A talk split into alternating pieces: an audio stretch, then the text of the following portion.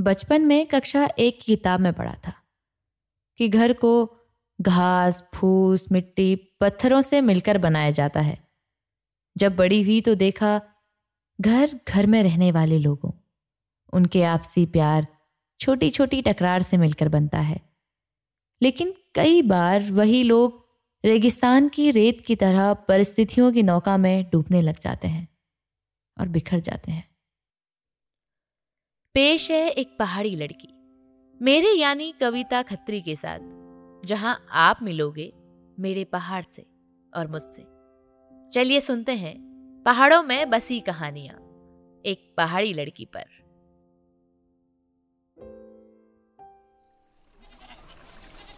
मैं मैं करती करीब सौ बकरियों का झुंड बर्फ़ से ढके पहाड़ों के बीच। हरी मखमली घास में चल रहा है। वहीं भैंसें अपना खाना पानी करके घर को लौट रही हैं। उधर काले रंग का अंगड़ा पहने दादाजी ढलते हुए सूरज को देख बीड़ी के कश मार रहे थे। उम्र करीब अस्सी के पार की होगी और अस्सी के इस बार उन्होंने अपनी ज़िंदगी जी। हर रोज़ बकरियों, गाय भैंसों को लेकर वे किसी न किसी नए बुग्याल की तरफ़ चल पड़ते। किलकिलाती नदियों के साथ गुनगुनाते रहते। कभी उनकी ज़ुबान पर उनके अपने बचपन के दिनों की यादें होती तो कभी बसंत की, कभी दादी की तो कभी हमारी खुद की। लेकिन उनके सफ़र की तरह उनका गुनगुनाना कभी नहीं थमता। वे हर रोज़ कोयल की कू कू के साथ सुबह शाम दो कश लगाकर कभी गदेरे किनारे तो कभी बर्फ़ से ढके पहाड़ों के बीच, बांझ के पेड़ों की सर्द हवा की ठंड में गाते रहते। और जब कभी छुट्टी लेनी हो तो नीचे गाँव आ जाते। मैंने बचपन से ही दादाजी को ढोल धमो बजाते और जागर गाते हुए देखा था। यही कुछ बातें हैं दादाजी की, जो मुझे याद है। जब भी उनकी याद आती है तो मैं इन्हें देख लेती हूँ। दादा गाँव के सबसे बुज़ुर्ग लोगों में से एक हैं, और आज दादा को गाँव आने का जवाब भेजा है। पर क्यों, ये उन्हें नहीं बताया गया। आज हमारे घर के लगभग सारे कमरे खाली हैं। सारा सामान बाहर है, एक दूसरे को बांटने के लिए। दरअसल, पिछले कुछ महीनों की जंग के बाद पापा और चाचा आज एक दूसरे से अलग हो रहे हैं। इसलिए आज पूरे घर के साथ साथ दादा के कमरे को भी खाली किया गया है। उनका ढोल दमो आज गागर गिलास के साथ बंटवारे की लाइन में लगा है। मैं और मेरा भाई सीढ़ी पर बैठकर ये सब देख रहे हैं। मैं खुश थी क्योंकि मेरी गुड़िया वाले कपड़े और किताबें इस लाइन में नहीं लगी थी। दीदी दीदी वो आडू का पेट भी बांटेंगे। और अगर हमारे हिस्से नहीं आए तो चाचा देंगे हमें। मेरे भाई ने बोला, वो पेड़ मेरा है, कोई क्यों मना करेगा तुम्हें? पीछे से एक आवाज़ आई। हमने पीछे देखा तो चीड़ के पेड़ की तरह लंबे। पीठ पर पिट्ठू, सर में टोपी, कमर में दराती लिए दादाजी हमें देख रहे थे। लगभग एक साल से ज़्यादा वक्त के बाद हम दादा से मिल रहे थे। दादा ने मेरे भाई को गोद में उठाया और घर के बाहर नीचे बिखरा सारा सामान देखने लगे। पिछली बार जब दादा गाँव आए थे तो चाचा की लड़की का नामकरण था। पूरा परिवार साथ था। उस दिन पापा और चाचा ने मिलकर साथ में ढोल दमा बजाया और दादा ने गीत लगाए थे। दादा ने मेरी बहन का नाम कल्पना रखा। शायद उन्होंने कभी आज का दिन देखने की कल्पना तक नहीं की होगी। मैं मन ही मन सोचने लगी। अधेर उम्र का एक आदमी मार रहा है बेड़ी के कश, जिस धुएँ में उड़ता उसकी ज़िंदगी का सच। सहेज कर हर एक पल उसने बनाया था अपना वो घर। आज वही बट रहा है। उसकी आत्मा के दो टुकड़ों के बीच।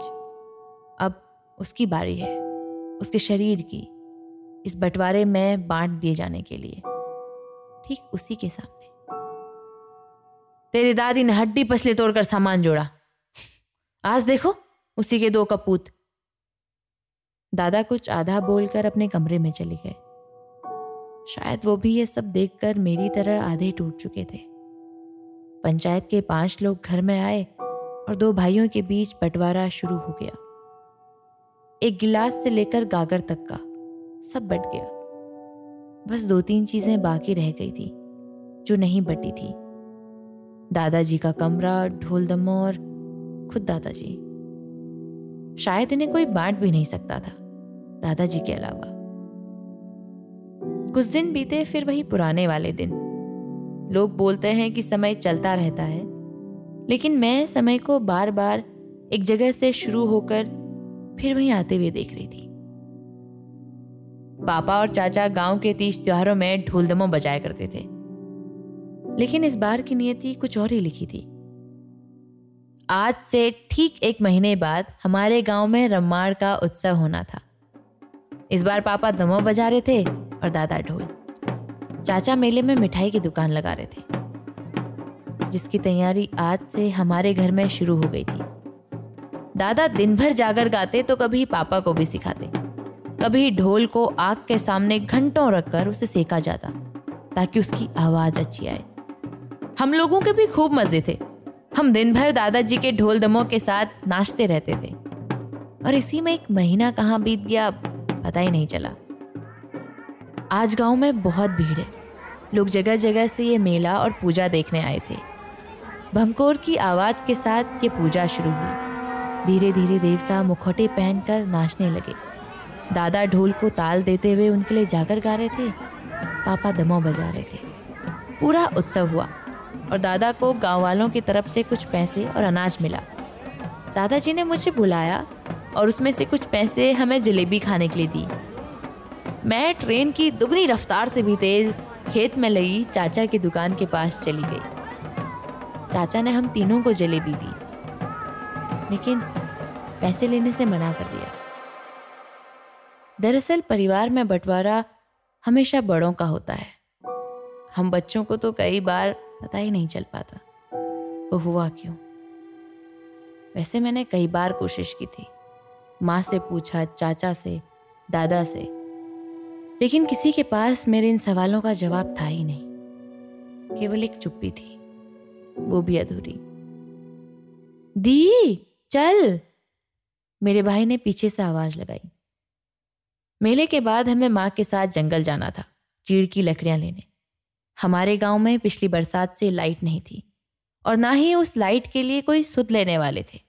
इसलिए पूरे गाँव वाले दिन भर खेतों में मेहनत मजदूरी करते और शाम को रोशनी के लिए चीड़ के छिलके लेने जंगल चले जाते थे।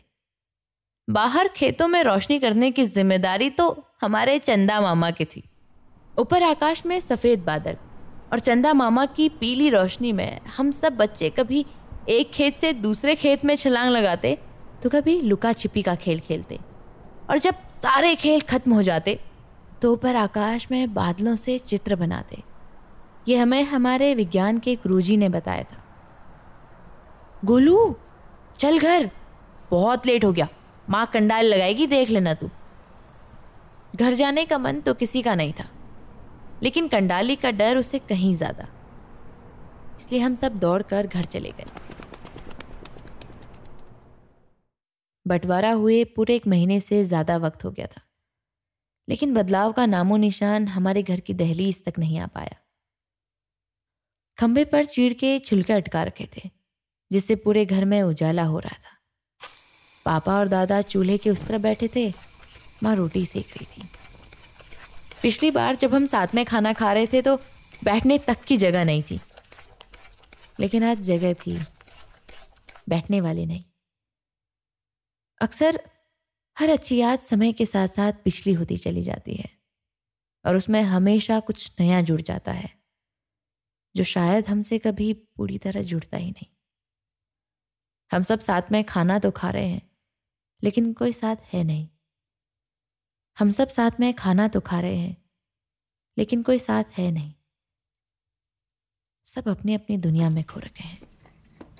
माँ भी अंगारों पर रोटी सेकते हुए पता नहीं कहाँ खोई है। पूरे कमरे में बस केवल खाना चबाने की आवाज़ के अलावा और कुछ नहीं। सबने खाना खत्म किया और अपने अपने काम धाम में लग गए।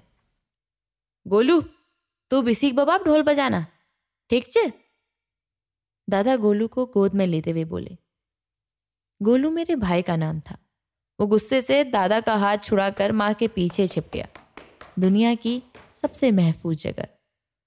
मुझे नहीं सीखना। आप ढोल चाचा को दे दो और दमो पापा को। वैसे भी बहुत सारे लोग बोलते हैं कि दोनों साथ में बजाते हुए अच्छे लगते हैं। पता नहीं, ये मेरा भाई बोल रहा था या कोई और? लेकिन ये सुनने के बाद हम सब हैरत में पड़ गए। माँ गोलू को आँखें दिखाकर अंदर ले गई और दादा बिना कुछ बोले अपने कमरे में चले गए। लेकिन उनके चेहरे पर एक अलग सी, अजीब सी मुस्कुराहट थी। मानो उनकी मन की बात गोलू ने सुन ली हो।